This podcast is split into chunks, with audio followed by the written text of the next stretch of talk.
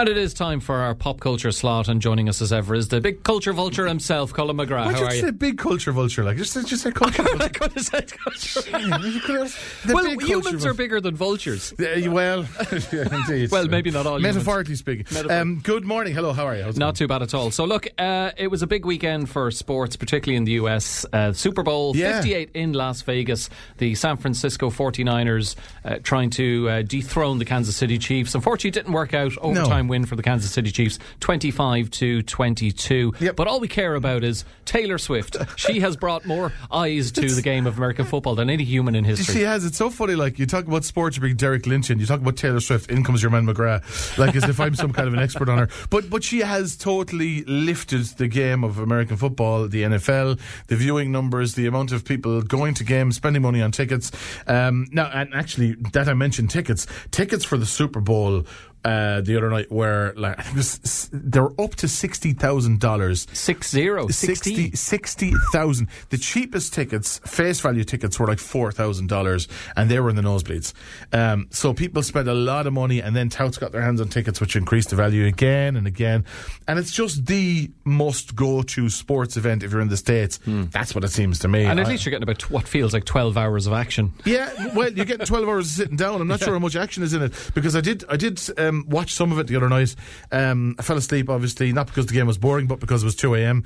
Um, and there's a lot of time between plays, isn't there? Yeah, the plays themselves la- are very, very short. They're seconds long. Yeah, seconds long. I, I I wondered actually, um, how do the players stay warmed up? I know it's not a cold place where they were the other night, but you know, you think you'd be hanging around a lot. If that was a football match stopped for any length of time, the players would be kind of doing lunges and, you know, all that sort of stuff to stay warm. And the whole, the whole thing was the price of going, there was a whole, um, behind one of the goals, there was a whole uh, section of leather couches, kind of U shaped leather couch booths, uh, table service, bottle service. So people were sitting behind the goal in their leather couches watching. It was unbelievable. Then you had Usher doing the halftime show.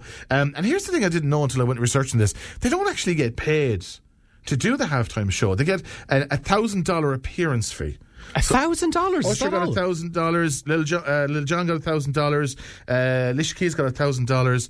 But then they see and reap the rewards in other ways through their streaming numbers going up, their SEO searches going up, Putting themselves in the shop window, effectively. Exactly. Yeah. And, and and then let's talk about the actual numbers. Now, people in the States always think that American football is the biggest thing in the world. Mm-hmm. And they always think that it's the most viewed sport in the world. It is by far not the most viewed sport in the world, sporting event in the world. I think it's fifth in the list of, of course, the Soccer World Cup is first. And it like, it is, it has multiple the amount of times of viewers. And I'll just go back to the last three Soccer World Cups for a second, right? So 2014 Soccer World Cup, 1.01 billion viewers. In the same year, the Super Bowl drew 111 million viewers, which is, you know, Most of them in the. US. Uh, exactly. At, in 2018, it was 1.12 billion in the World Cup and 103 million in the Super Bowl. In 2022, right, two years ago, 1.5 billion people watched that World Cup final, um, uh, which of course took place last year, and uh, 99 million watched the Super Bowl. But this year, they've had an all-time viewing high of the Super Bowl. A lot of people are saying it's to do with the, the Taylor Swift effect, um, and it was only relatively speaking, small number, 123 million viewers. And what they say is across all platforms. So they don't just show that on one channel in the States anymore. It's on loads of channels and loads of streaming platforms. You can watch online. Um, and it was 123 million viewers. I believe it was even shown on Nickelodeon. It was. So when there were field goal kicks, you had SpongeBob SquarePants commenting, "Wow, that was long." And the, the platform that took the biggest hit in terms of people giving out about it was Paramount Plus because they showed it as well, and it lagged. There's a whole there's a, a, a a league table of lagging time, so they were like a minute and a half behind the live um, what was happening on the pitch. Yeah. Um, and they also I think it crashed once as well, so people were giving out about Paramount Plus, and I found that when I was researching as well. So all in all decent spectacle.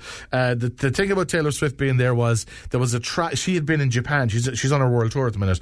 There was a tracker following her private plane from Tokyo to Vegas to see what she making on time.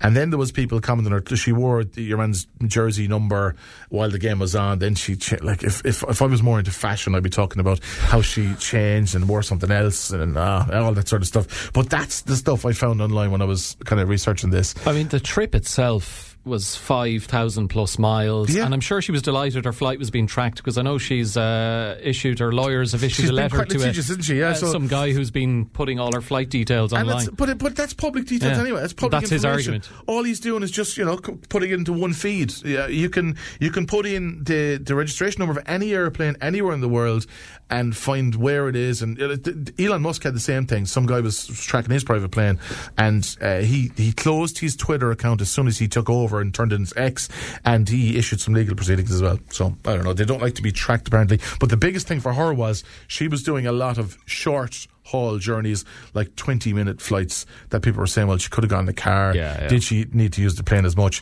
Think of the carbon footprint. And she wasn't being very environmentally friendly and savvy, um, according to some commentators on the internet. So we'll see. I do wonder, Colum, if the National Football League will be doing their best to ensure that Travis Kelce and Taylor Swift live happily ever after because the longer they stay together, Yeah. the more the NFL benefits. Um, I mean, as soon as the final whistle went, the Yeah. camera panned up to her, her corporate box, Yep. before the coach Andy Reid or any of the players. And, and and I have the numbers on that as well, actually, funnily enough. So just taking CBS's coverage into account, uh, they had. Uh, four hours, yeah, four hour, 20 minute broadcast of the game. Taylor Swift appeared on camera 12 times for a total of 53 seconds, which doesn't sound like a lot. But, but, but then the game was over and it was all about the Taylor and Travis. So there you go. Well, look, good luck, good luck to them. Good luck to them. I think so. Now, I've, I've got to make a revelation. I'm just going to briefly talk about a movie um, this, today, Alan.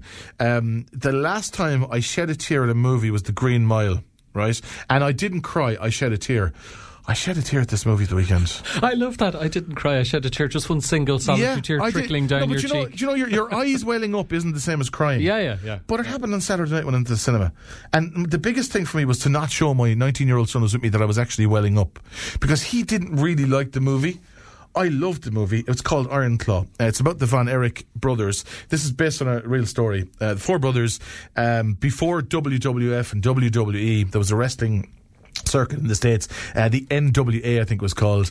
Uh, they're based out of Texas. And the story isn't as much about wrestling as it is about their upbringing their relationship with their father and it, it, it was similar to the to the Williams story. You know the way their dad Richard King Richard movie Will Smith Yeah. uh, talked about how he was he, he drove them hard like he was a real tough love kind of dad. This guy takes it to a new level. So he was a wrestler himself years ago. Uh, then he he didn't ever win the world title and then he wanted to see his sons do it. And he kept saying things like um, I've been waiting all my life for this to end up in our house.